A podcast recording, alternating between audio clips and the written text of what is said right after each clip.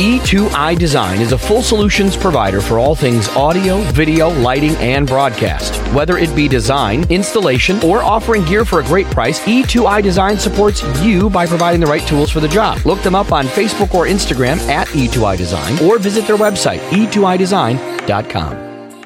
Each year, one in three seniors dies with Alzheimer's or another dementia. More than 6 million Americans are living with Alzheimer's, and in 2020, COVID 19 contributed to a 17% increase in Alzheimer's and dementia deaths. It kills more people than breast cancer and prostate cancer combined. In 2022, Alzheimer's and other dementias will cost the nation $321 billion.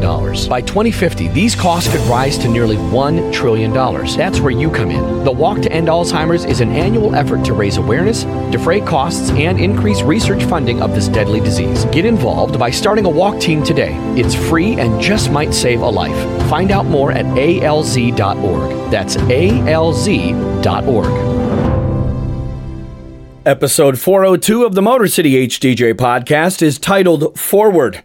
The 2023 2024 NFL season is finally over, and we've got a winner. Spoiler alert, it isn't the Detroit Lions.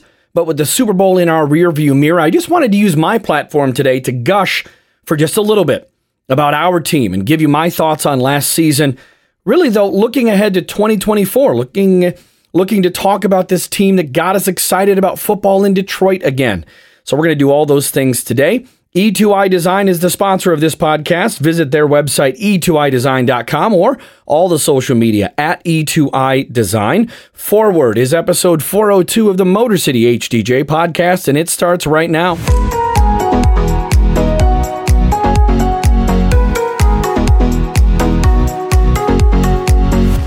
Welcome to February, everyone. It's your DJ, Brett Cummins. I hope you've been doing well since I last talked to you. You should be doing okay because that little groundhog said we would have an early spring, but as I record this, we've got snow falling to the tune of about three to four inches, depending on where you are.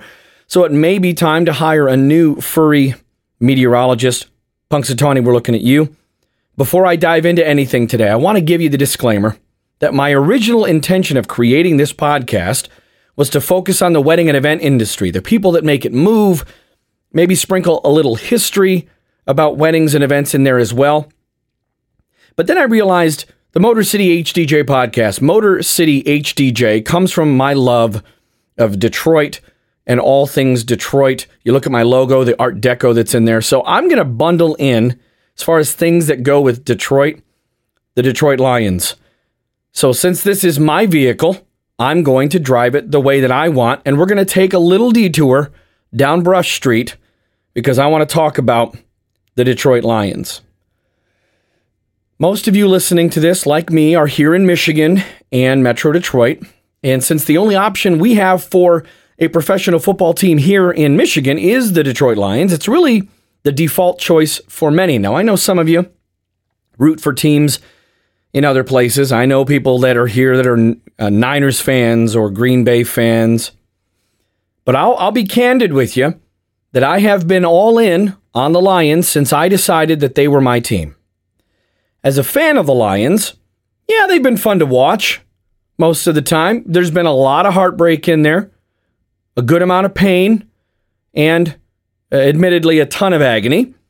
But the recurring theme among Lions haters would become dreaded words for those of us who are all in diehard fans. Those three words same old Lions. Now, my dad, I, I, can recall my dad taking me to games at the Silverdome when I was younger. And I vaguely remember getting to see Barry Sanders, Chris Spielman, Wayne Fontes, all these legends of the 90s Lions team. But I really started watching them in 2004 when Steve Mariucci was the head coach and Joey Harrington was the quarterback. Now, like most of us that follow the team, I can still remember at least, you know, in the in the days that I was between 20 to 30, my memory, believe it or not, was still pretty good despite the fact I hardly remembered to go to class in college. But I remember watching the train wreck of 2008 when the Lions lost every single game that year. They went 0 and 16. It was the 2008 season when Dan Orlovsky, if you remember this? He ran out of the back of the end zone for a safety. So, because of that, not so much of a good thing record breaking season, we had the worst record in football that year, which meant we were able to draft Matthew Stafford out of Georgia in the first round of the NFL draft. And yeah, there was hope in this kid. I guess I really didn't pay attention to it then.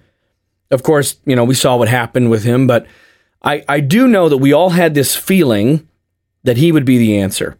And he was a rock star for a good amount of that time. He was able to deliver four winning seasons under both Jim's Schwartz and Caldwell. He even got us to the playoffs. But that's when the nightmares started. The, the first nightmare was making it to the playoffs, playing in wild card games, and then having penalty flags picked up, losing in heartbreaking fashion. I remember it like it happened yesterday. But really, the biggest nightmare of them all happened when we got a breakup letter from number nine. All our hopes and dreams of ever getting anywhere with this team were over. Do you remember when you heard the news? You remember that day? Detroit Lions are going to unload Matthew Stafford in his contract. Sinking, just that sinking feeling of, oh boy, well, where's he going to go? Who are we going to get? And of course, he gave us the whole it's not you, it's me bit, right? We learned that it was on a trip to Mexico where he found someone else who promised to treat him better, give him the world, and a whole lot more money. Of course, right, Lions fans, we felt like we got the shaft in the deal when the Rams proposed the trade for Stafford and his contract for some draft picks and their QB1, Jared Goff. For two years, we sat around staring at our number nine jerseys like the sweatshirt that he left at our house during the breakup that we never gave back, right? Thinking about what did we do wrong or how could we have treated him differently? It hurt, right? Because we traded for a guy that, despite having been to a Super Bowl, you know, Jared Goff just wasn't our guy. Stafford was part of this town. He became the face of the Detroit Lions. But the biggest heartbreak to me, even bigger than the breakup, even bigger than him going to another team, was when in 2022, the first year he was with them, he would lead his new team to a Super Bowl victory.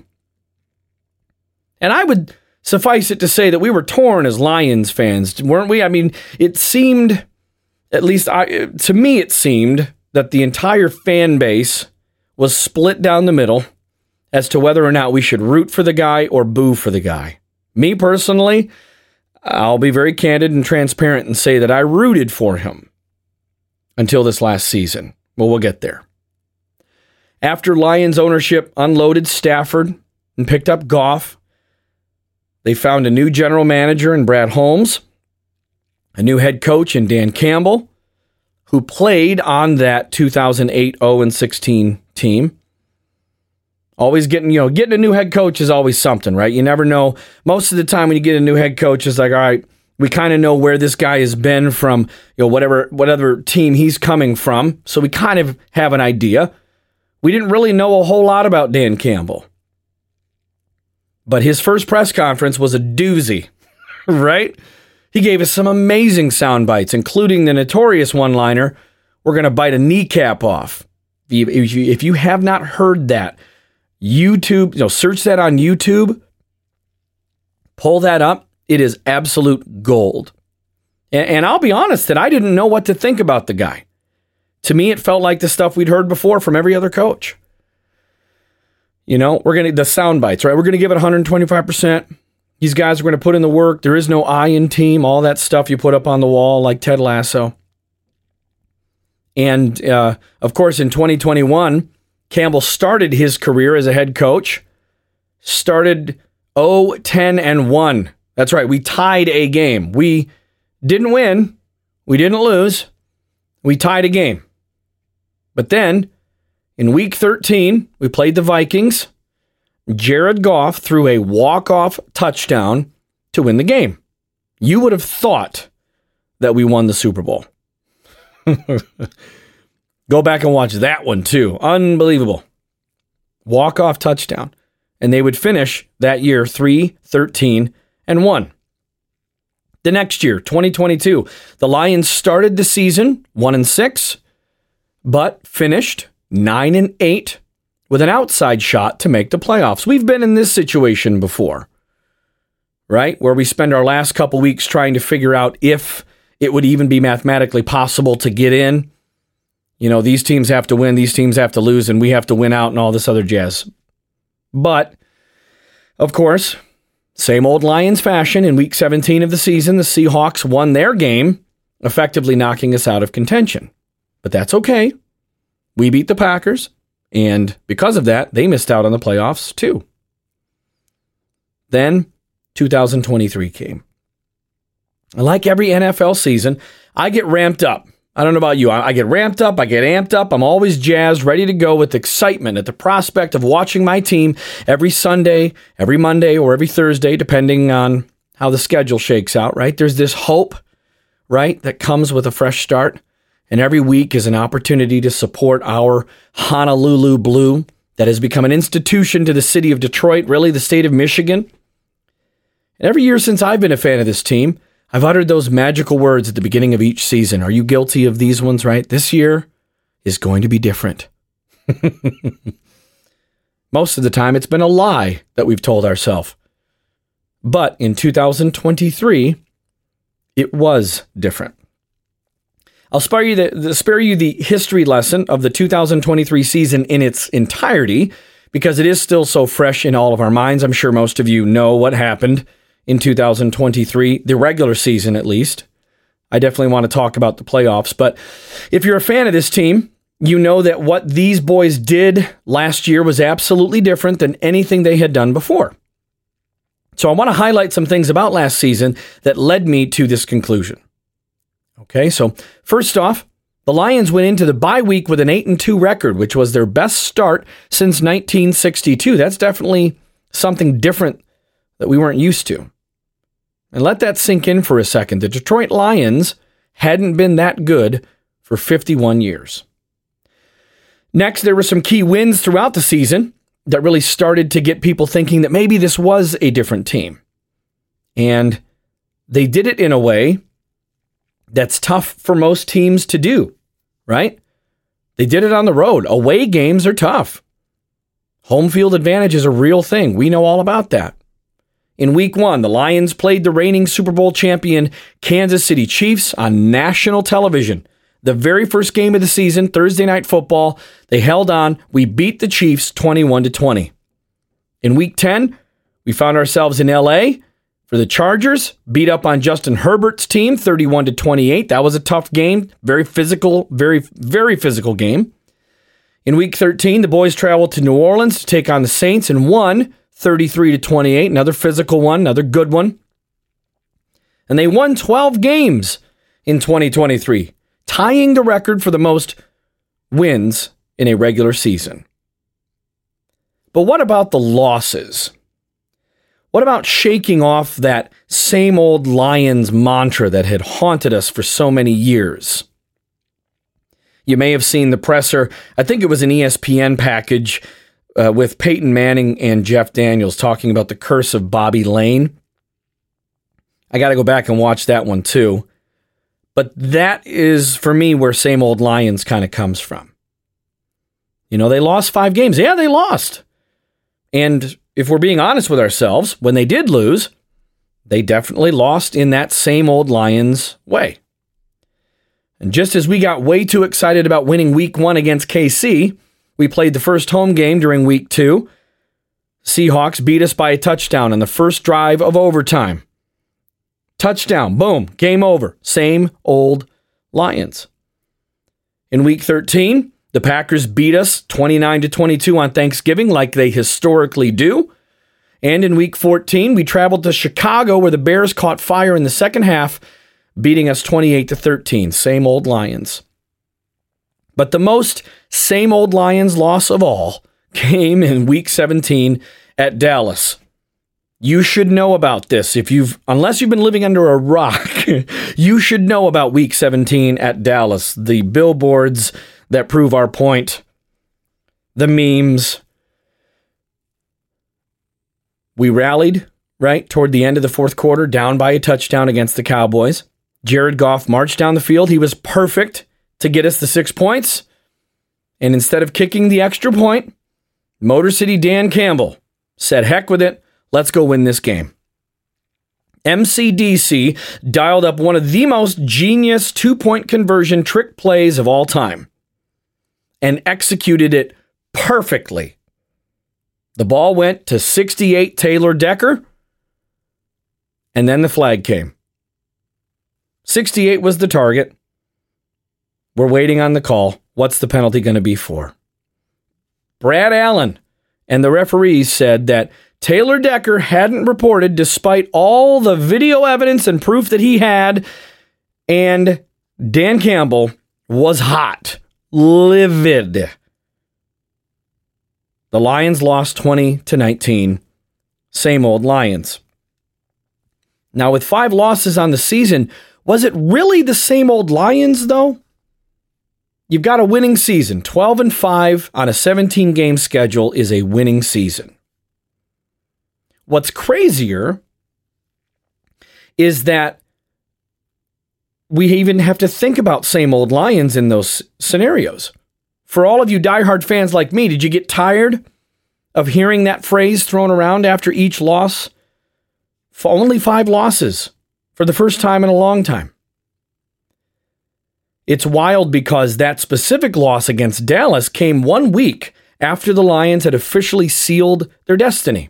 And I will never forget week 16 for as long as I live, for many reasons. Hopefully, you don't either. The biggest reason is that the Lions, that I can recall, had never really been in this spot before, unless we're going back to 1991, talking about getting to the playoffs then, but they controlled their own destiny. No more waiting for the other combinations of teams having to win and lose for us to go to the playoffs. All we had to do was beat Minnesota one time, and we could clinch the NFC North, effectively putting us in the playoffs. I think the math was such that Minnesota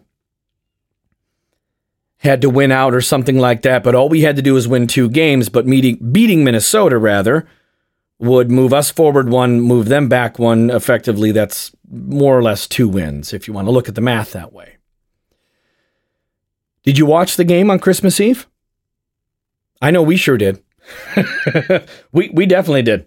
So much that we started watching it as we were leaving the house to go be with family for Christmas Eve. Rosanna even drove to our destination so that I could watch the game on my phone as we drove. Bless her heart. Thank you, YouTube TV. it was exciting. It was exciting. Were you nervous like me? Were you worried that the same old Lions would show up and lose this one and we'd have to wait two more weeks? man, it was it was thrilling to watch. Right? It got nail biting for a minute there when the Vikings rallied in the fourth quarter to bring it in, you know, within a score. But that interception by Melifonwu, that last pass, it was like the weight immediately in that moment had been lifted off our shoulders. Finally, finally, the Detroit Lions were headed to the playoffs. It was really happening. I remember still being at the Christmas Eve get together, sitting quietly on my phone in the corner, feverishly trying to order my It's a Lock playoff hat and uh, shirts for both of us. It was just, it was just so exciting. There was a buzz of electricity among Lions fans again. Of course, social media uh, blown up with all this excitement. People were talking about the Lions again. The national attention was on Detroit. So now we were confronted with feelings we'd had before, but we haven't had these feelings in a long time. We had been to the wild card round a few times before. I don't need to remind you what happened there. Couple games uh, had some picked up flags. I don't want to relive those moments. I remember getting this feeling that hosting a playoff game would it would just have to make it easier because of home field advantage, right? Like this this game would be the fourth playoff appearance since 2011. And the first three of those were all losses on the road against New Orleans, Dallas, and Seattle.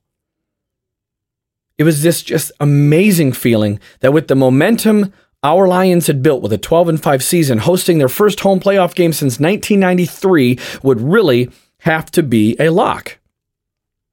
And it was a lock. We were going to win this one. We're going to win this one, baby. It's a home playoff game. We're going to take it to the house. We're going to win it. And it was a lock until we found out who we were playing. Like the script of a Hollywood movie, right? Number nine, Matthew Stafford brought his LA Rams back to Ford Field on January 14th, 2024. Like you, I'm sure, my head was spinning with all the what ifs and possible scenarios of what the game would look like. I just couldn't shake this sinking feeling that Stafford would come back to Detroit and steal this moment from us. Maybe you even saw the video of Eminem right? Telling Stafford to just just let us have this one. Something about, come on, Matt, I rapped for you, I think is what he said in that video. I was with you, Marshall, all the way. I think we all felt the same way. Right? Let's look back at it. We had a four point lead at halftime. Lions were in control. We really had nothing to worry about, even with LA closing the gap. Fast forward, Amon-Ra St. Brown would convert on second and nine with a minute 54 left. The Lions would finally get their playoff victory, and they would do it at home Goff would kneel on the ball and run the clock out. Ironically, uh, sitting at home, I, I had to do the same thing Jared Goff was doing, which was to do the math. I, I remember, I think he said something about how even he had to do the math in his head to make sure he had to actually talk to one of the referees to make sure that they could just kneel on the ball and run the run the clock out. So yeah, three QB kneels, it was over. The chip was off our shoulders. It was in that moment as a Lions fan that I immediately reflected on a few of the goals that Dan Campbell had set out to achieve within his first three years as coach. Have a winning season, which he actually did last year too, reach the playoffs, and win a playoff game. He did all three. And that's pretty impressive. If you look at the numbers after the after the fact of that game, uh, Stafford actually played lights out football. He threw for 110 more yards than Goff did. He even threw one more touchdown than Goff did. But he only averaged 10 yards per pass, where Goff was averaging 22 yards per pass. It certainly wasn't an easy win, but I mean, Goff was in control the whole time, on paper at least, right? Then the next day, I became a Green Bay fan. That's right. I'll say it because thanks to Green Bay's victory over the Cowboys in their wild card game, the Lions were able to bump up as the next highest seed and were able to host Tampa Bay for yet another home playoff game. Talk about surreal. The season just kept getting better. Two weeks into January, this is something we're not used to. Rosanna actually made the comment to me. She goes, It feels weird to be able to watch Lions football this deep into January. I said, Yeah, you're right. And actually, the night before the Lions would host the Buccaneers for playoff game number two, Rosanna and I attended her company's holiday party at the Godfrey Hotel in Corktown. I made sure that uh, I had all my Lions gear with me for the next morning when when we left the hotel. I got all decked out, and uh, once we did check out, you know, early afternoon game, early afternoon playoff game, the city was already electric. And I think as we were leaving, we got as close as the corner of Comerica Park and the DSO right there at that um, that little roundabout that's there.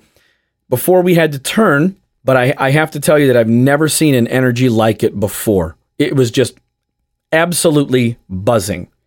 Now, once game time arrived, we all assumed our positions in the fan cave here at the house, watched it all unfold. And again, looking back at the box score, it's crazy to think that we were neck and neck with Tampa Bay the whole time. I mean, it was tied after three quarters. I I don't know how to explain it, but as exciting as the game was, I felt like there wasn't a ton of pressure like there was against the Rams. The game didn't have a whole lot of pressure behind it. Did you feel that way too? I know that every game is important and, and playoff football is one and done, but the way they played, again, it just felt like they were in control. Felt like the Lions were in control.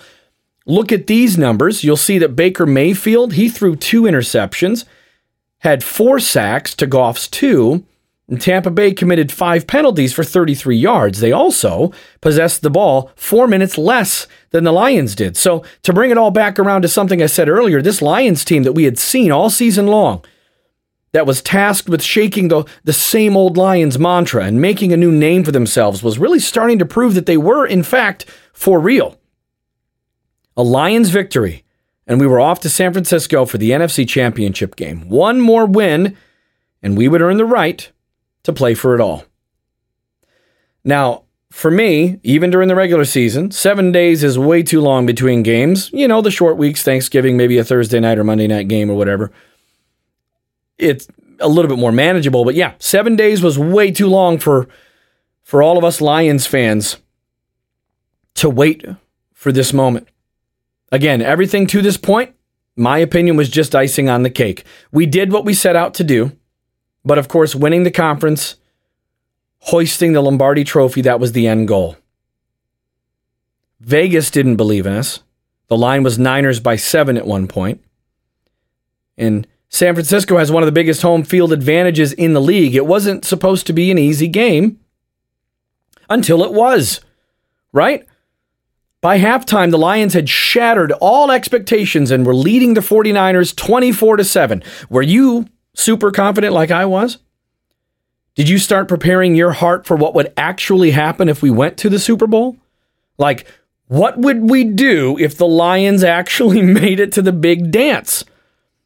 I continually was I was asking that question. Can you imagine what would happen? Can you imagine what would happen? Did you also think Goff was in complete control of this game? I mean, the Lions at that point were 30 minutes away from going to Las Vegas. 30 minutes. And then were you mortified when San Francisco put up 17 unanswered points? Yep, me too. We know what happened. A few missed opportunities, a take the points moment. Combine that with MCDC's aggressive play calling. The Lions, we know, went on to lose 34 31. We missed our opportunity at a ring this year and we're going to have to wait until next year. So, same old Lions or no? So, the days and weeks after the game, naturally, the, the sports media across the country, all of the pundits went back and forth on Campbell's play calling style. And even I, I had to really give it a lot of thought, but I'm going to say I don't think Dan Campbell did anything wrong. He was true to himself and how he operates. He didn't change a thing. And looking back, I'm sure the players feel the same way, but you have to put the blame, at least on the drop passes, those dropped passes toward the end of the game. You got to put that on the players. Dan Campbell didn't do that. The only thing I would say, maybe he could have taken the points when it came to one of those fourth down conversion scenarios. And I think he admitted that too. But no, I don't blame him for the loss. He had been aggressive all season long, and because of that, it got us to the NFC Championship game. Because of him, there is now a divisional champ banner hanging in the rafters at Ford Field. We got to celebrate our W's where we can get them, right?